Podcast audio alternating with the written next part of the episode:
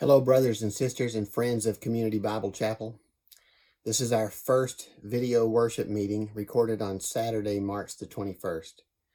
We will need your patience and understanding while we learn to navigate a new temporary circumstance the Lord has sent our way. I'm going to give you a little update on some of the stuff that's been going on here at CBC and then an encouragement from our Lord. After that, Tom will have the Sunday message. As you know from an earlier email or personal calls from the elders, we had an emergency meeting Thursday before our prior Sunday service was scheduled and made the decision to suspend through the end of March our church sponsored meetings. Our belief was that given what we knew at the time, we were likely just in front of a wave of impacts on our community and our body. And it turned out that the very next day, we all started seeing our local, state, and national governments and public health agencies come out with much tighter restrictions and guidelines that we're all living under today. As part of seeking to be a blessing to our community, we're taking part in the large scale effort to mitigate the impacts of the coronavirus and help preserve the ability of our healthcare system and workers to care for those most in need. It's about much more than just us and our desires.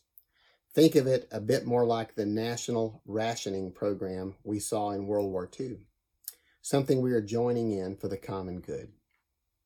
Many in the body already are meeting in smaller groups for worship and prayer and breaking of bread. We took communion at home last week, as did house churches all over the world, many because of persecution. It may be that one of the good effects of this season of difficulty for the church in the U.S. is the preparation and training of us all for a coming time of persecution in this country when we may not be able to meet by the hundreds. I encourage you to spend some time thinking about what good things God may be doing for his people during these difficult times. We're also getting some tools in place to help with video meetings, some of which are already being used by the elders, by the young adults, and soon by ministry groups and others. We'll follow up with more information and help soon in that area. There's a lot of ministry in the body and to those outside the body going on right now. I know of many instances of people shopping for and doing delivery for those who cannot get to the store help with financial needs, and many other acts of service taking place. We encourage you to continue in these good deeds and let them abound. Be wise in your consideration of the impacts on others besides yourself, but don't be fearful and simply retreat into a shell. Bob Deffinbaugh reminded me recently that we can learn things from our missionaries who operate in difficult places. They have both boldness in their ministries and are very much aware of the impacts on others, believers and unbelievers, of how they do their work. There will be many financial needs. We have already seen a lot of impacts to jobs and businesses in the church. Be disciplined in your giving and remember benevolence in this season. Consider 2 Corinthians 8. You can use the PushPay app or go to the giving link on our website. Be cheerful in your giving and trust the Lord, who has always and forever been our provider. Now, let me encourage you with a reminder that our God is sovereign and He reigns. He has given us a job to do to proclaim His name throughout the earth. I'm going to read to you from the Great Commission in Matthew chapter 28, starting in verse 18. Jesus said, All authority has been given to me in heaven and on earth. Go therefore and make disciples of all the nations, baptizing them in the name of the Father and the Son and the Holy Spirit, teaching them to observe all that I commanded you. And lo, I am with you always, even to the end of the age. Well, my friends, the age has not ended, and He is with us. He's left us instructions on what to do while we're here, and they haven't changed a bit just because we're facing the coronavirus. The world is afraid of many things, but for us, let us fear only God. His plan is not off the rails. It is proceeding right on schedule and right down the center of the tracks that he himself laid. He may give us a great testimony of faith that brings him much honor. Wouldn't that be great? Be confident in him. Don't be anxious or afraid. You will see him soon, and it's all worth it. I'm going to pray next. Then, if you have the bread and cup to take communion, you can pause our service and take it. If you're meeting with other folks and want to share scripture and prayers, it's a good time for that. When you're done, you can start this message back up and listen to Tom's sermon. I miss you all. I know you miss each other, and some of you might even miss me. But God willing, that won't be for much longer. Let's pray. Father, you're very good. We love you because you loved us first. You sent your son, and he died for our sins and gave us life and life abundantly. Father, even in this circumstances, these circumstances, we have that life abundantly, Father. Give us strength and faith and boldness that we might share that life with others and share the things the body has need of. There will be many needs, Father. Help us to be generous. Give us open hands. Give us courage. Give us confidence in you and in your provision, not just today, but tomorrow, Father. You've always cared for us. You've always cared for your church. You've given men the strength to run the race all the way to the end. And that's what we want to do, Lord. We want to run the race, keep the faith.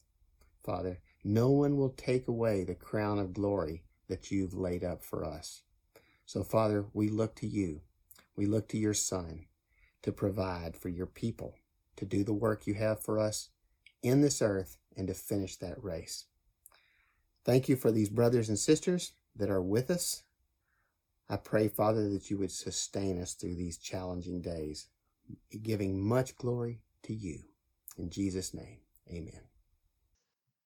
Pray with me as we get started. Loving Father, we all woke up this morning in uncharted and storm tossed waters. Uh, none of us has seen anything quite like this and we're kind of figuring things out as we go. but we know without without a doubt, dear Lord, that the that the one we worship and serve is the one who created everything that we behold. We know that it is well with our souls for all of us who have put our faith in the Lord Jesus Christ. And nothing's going to change that. We know that you haven't moved and you haven't changed. We trust you. And Father, we ask that uh, this morning you would use our time together to bless and encourage your people and to equip us for the things that you would have us do. We ask this in Jesus' precious name. Amen. Good morning. And it is a good morning. I'm going to ask you for some forbearance uh, with this first ever attempt on my part to uh, preach or teach exclusively online. We're still working through some of the technical details of this approach, and uh, things aren't perfect. But hopefully, God will will uh, make this useful by His grace. I also want to say to you that you need to not be very comfortable with this approach because this is not the future of Community Bible Chapel or of the rest of the Church Universal. Internet church won't cut it for the long haul. And we, as the elders of Community Bible Chapel, want you to, to understand that we know that very well. So, why are we doing this at all? Well, first, let me point out that the elders' decision to temporarily cease all CBC sponsored gatherings was not driven by fear, it was driven by love love for God and love for the people around us.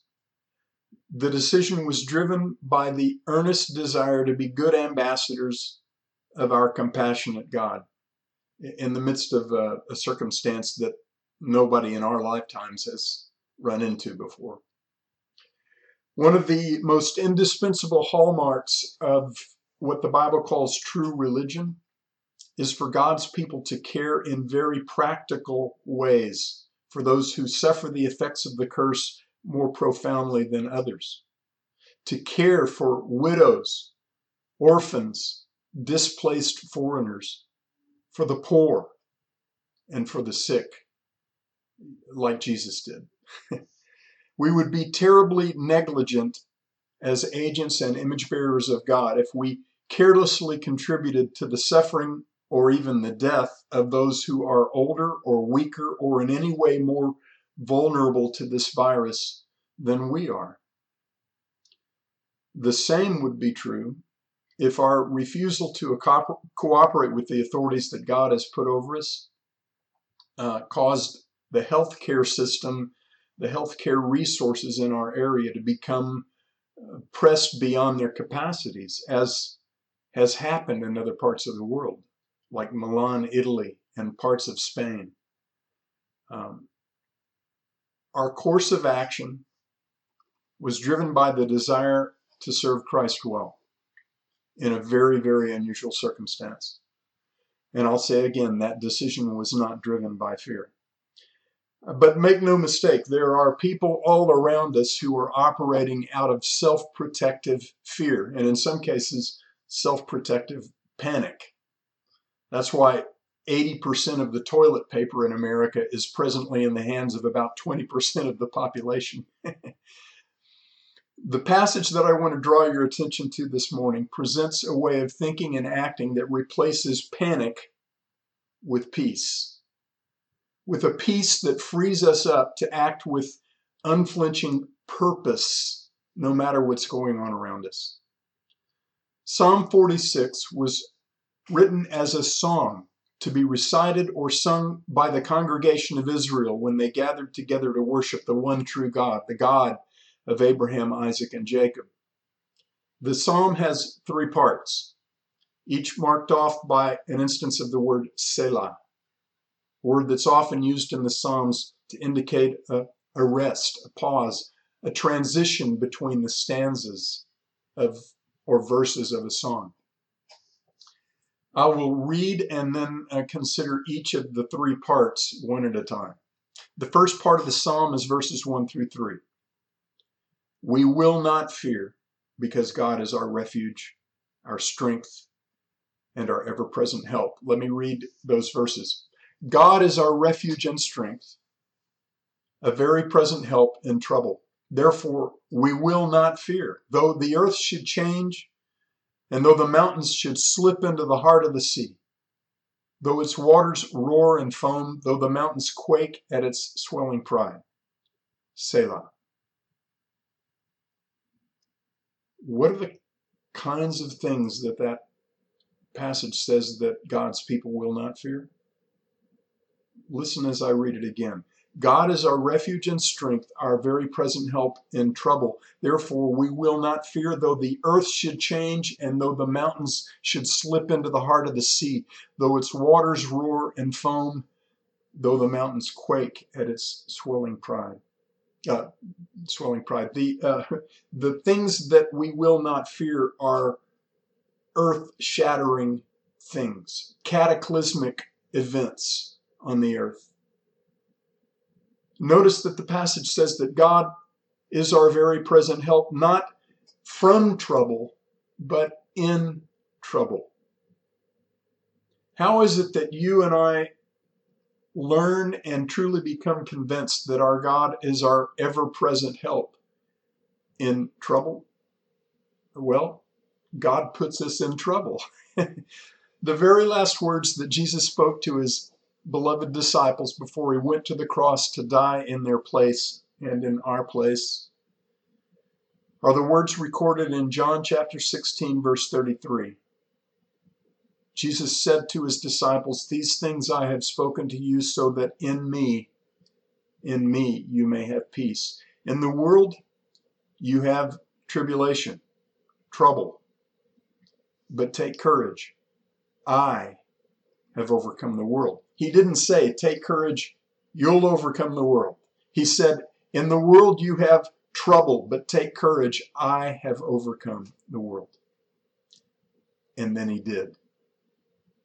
around 3 p.m. the next day. He overcame the world. He paid in full the eternal penalty of our sin by dying on a cross in our place. And in doing so, he overwhelmed the very cause of the curse of death, which is our sin. He, he gained the victory over sin and death.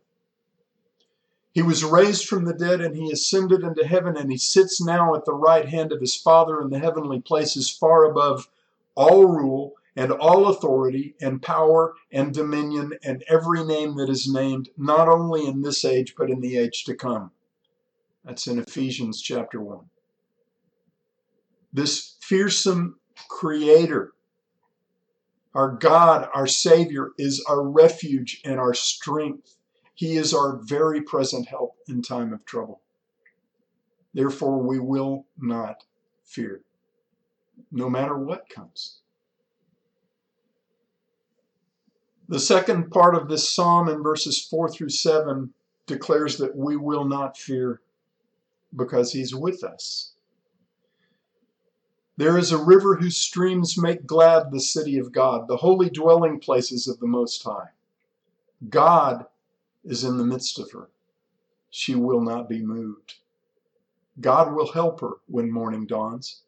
The nations made an uproar, the kingdoms tottered. He raised his voice the earth melted. The Lord of hosts is with us. The God of Jacob is our stronghold. Selah. The city that the psalmist speaks of, the city of God, the dwelling place of God, will be our dwelling place forever for all who believe in the Lord Jesus. The psalmist says of that glorious place, God is in the midst of her. She will not be moved. Why will she not be moved? Because God is in the midst of her. Creation cannot move the Creator.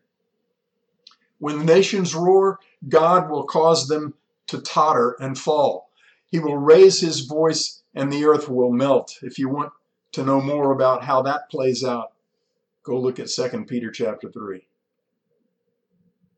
He is the Lord of hosts, Yahweh of armies, the God of Jacob. He is our stronghold.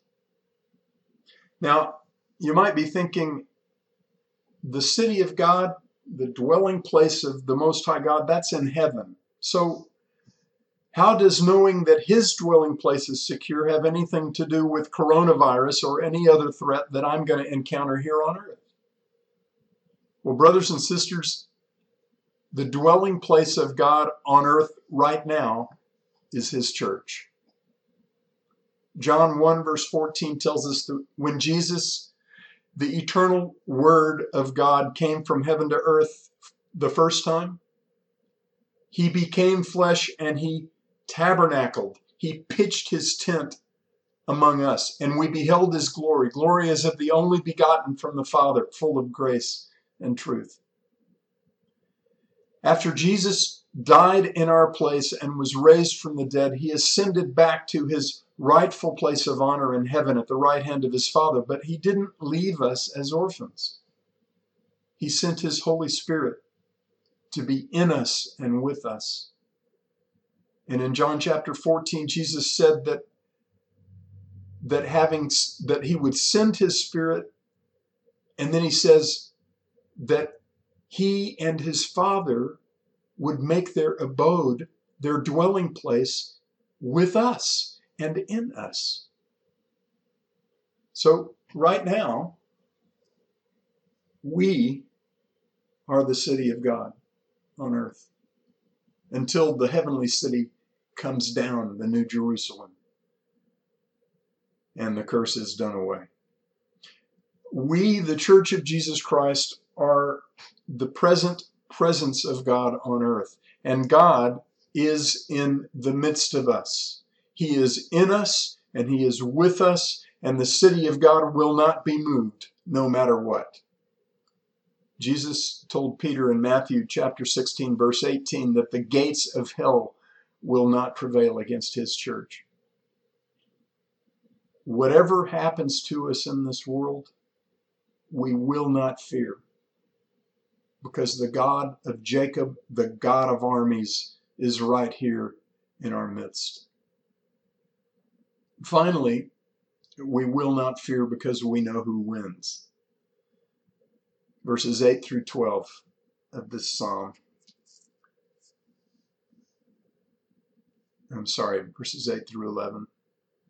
The third and last stanza Come, behold the works of the Lord who has wrought desolations in the earth.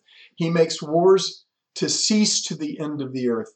He breaks the bow, he cuts the spear in two, he burns the chariots with fire.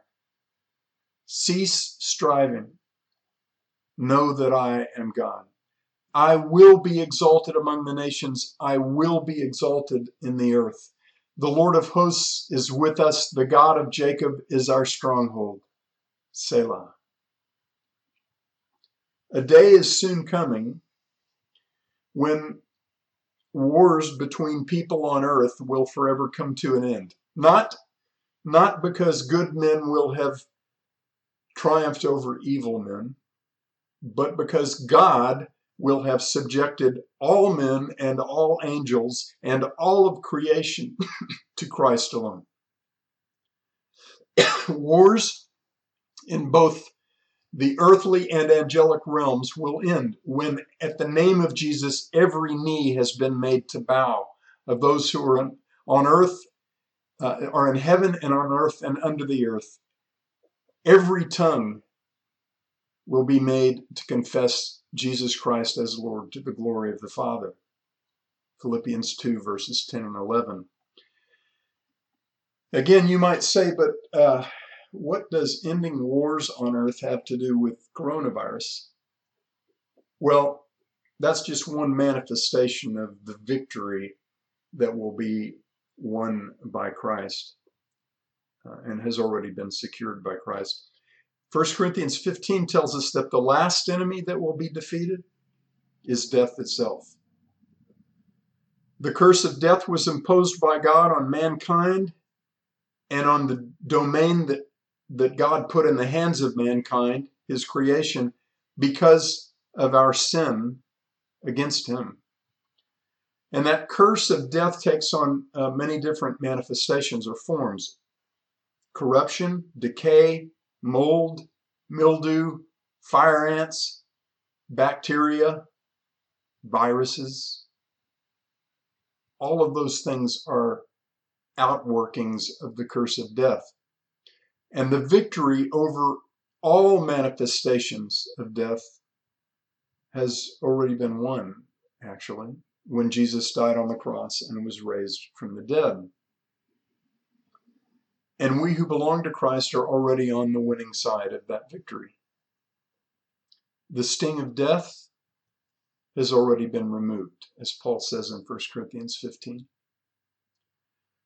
And you know what that means for our response to COVID 19, it means that there is not one thing about it that should cause us any fear at all. Not one thing.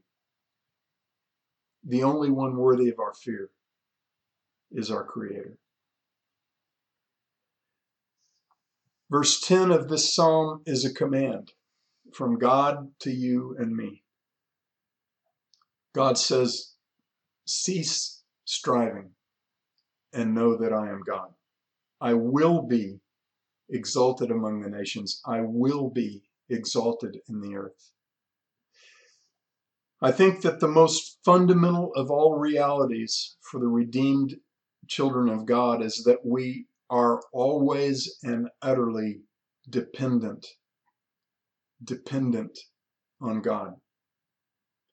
That dependence does not mean that we sit like bumps on logs and wait for God to pick us up and make us do something. It means that we know that no idea from our minds, no word from our mouths, and no work of our hands is going to accomplish anything of value in God's creation unless God makes it useful. That's how human agency works according to God's design. The first two verses of Psalm 127 put this simple truth a lot better than I ever could. That psalm says, Unless the Lord builds the house, they labor in vain who build it. Unless the Lord guards the city, the watchman keeps awake in vain. It is vain for you to rise up early, to retire late, to eat the bread of painful labors, for he gives to his beloved even in sleep. Now, notice that that passage does not say that God is going to build houses without the agency of humans. It does not say that a battalion of soldiers at the front lines of a battle can all just go to sleep at the same time and expect God to wake them up when the enemy heads their way. It says we are supposed to build and to watch, and that unless God makes our building and our watching useful, it will all be in vain. God is doing all manner of eternally valuable things on earth, and He intends to use us as His people to do those things. Brothers and sisters, God has handed us an extraordinary opportunity in this present circumstance that the world calls a global crisis. Whatever your views may be about how the world has reacted to this pandemic, the fact is, God has given his people an unprecedented opportunity. Doesn't mean there's never been another great opportunity like this. It just means this one's different. and the question is, what are we going to do with it? In her book, uh, The Gospel Comes with a House Key, Rosaria Butterfield says that she and her husband regularly pray for crises to occur in their neighborhood so that they can enter into those crises to serve their neighbors and have opportunity to speak of Christ as they adorn the gospel of Christ through their loving actions.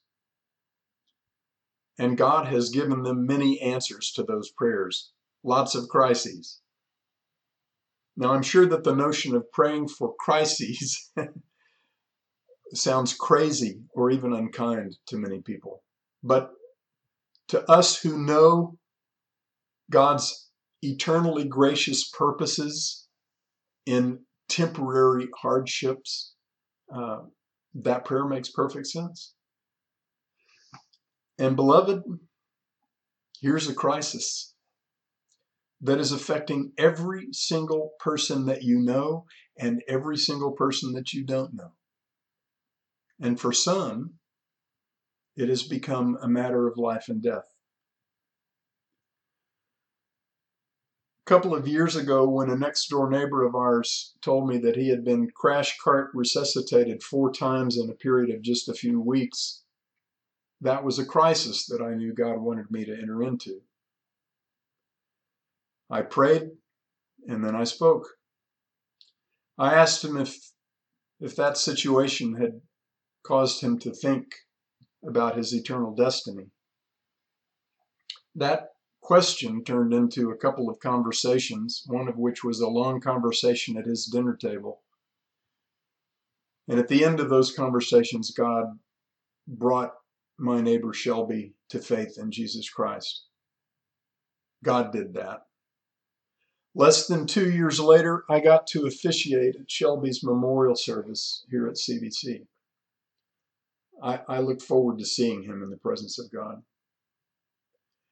Another dear neighbor of ours who lives very close to us was carted off in an ambulance this Thursday night after a really rough week of increasing increasingly worse resp- respiratory distress and relentless fever and really bad coughing. He had already been tested for COVID 19 days earlier, but he hadn't gotten the results. Well, he got the results while he was in the emergency room around 2 a.m. Friday, and the test was positive for COVID 19 because of some contact that we had with family members of his earlier in the week who've been sharing a house with him, Debbie and I are both now under self quarantine. So don't get too close to your display while you're watching the rest of this. that dear neighbor, dear neighbor texted me from uh, the emergency room soon after he learned his diagnosis, and he asked me he asked me to send them the words to a prayer for self healing. Now, that was a crisis I knew God wanted me to enter into on his behalf. Debbie and I had already shared the gospel with that neighbor and with his wife very directly in many conversations over the last few years. So I figure he expected what he got back from me. I told him I don't know any prayers for self healing because there's no such thing. Instead, I sent him suggested words for a prayer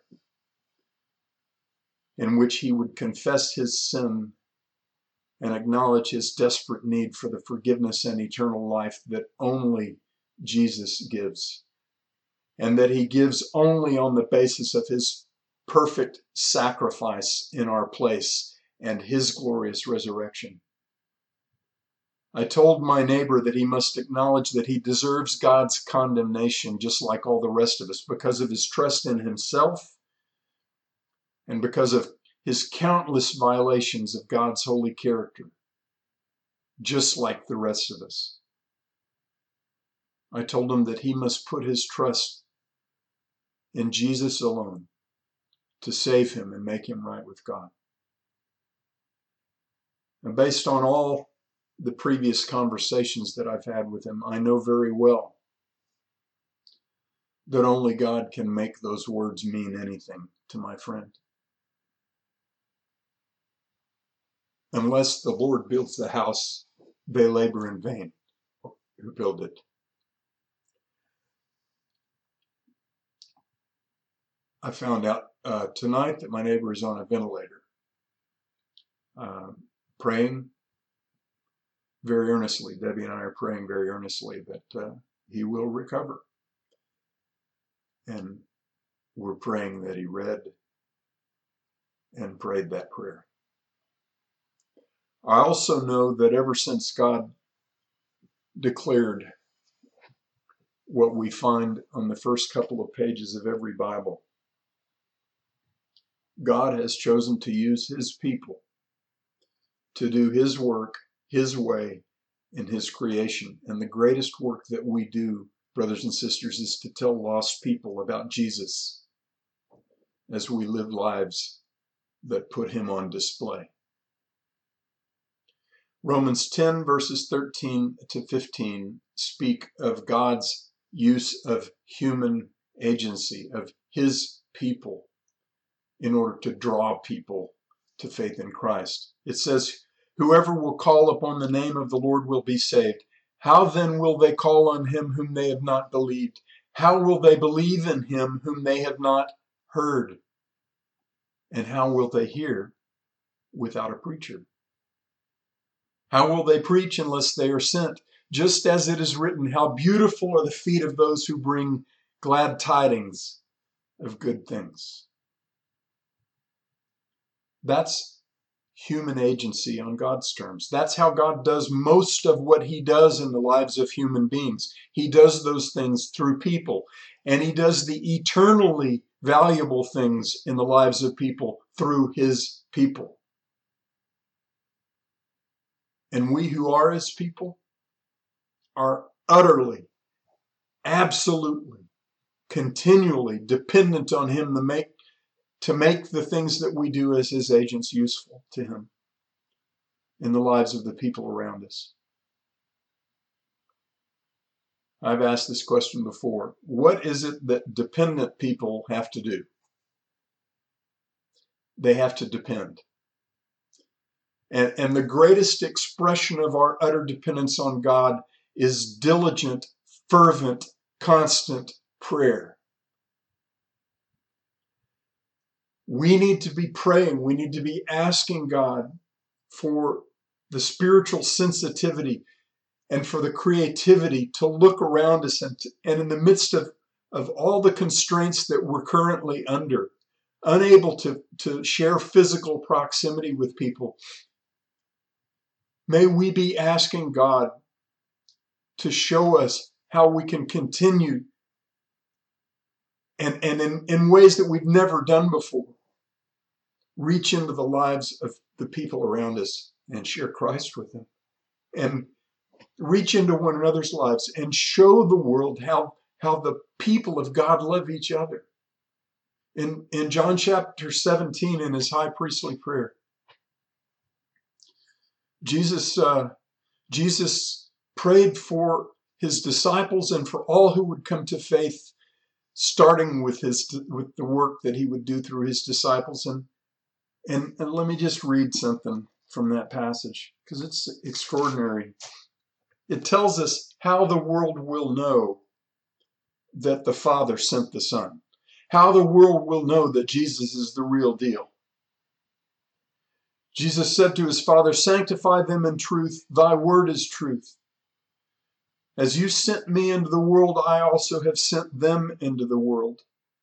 And for their sakes, I sanctify myself, that they themselves also may be sanctified in truth. I do not ask in behalf of these alone, but for those also who believe in me through their word, that they may all be one. Even as you, Father, are in me and I in you, that they also may be in us. Listen, that the world may believe that you sent me. And the glory which you have given me, I have given to them, that they may be one, just as we are one. I and them, you and me, that they may be perfected in unity, that the world may know that you sent me, and that you loved them even as you loved me.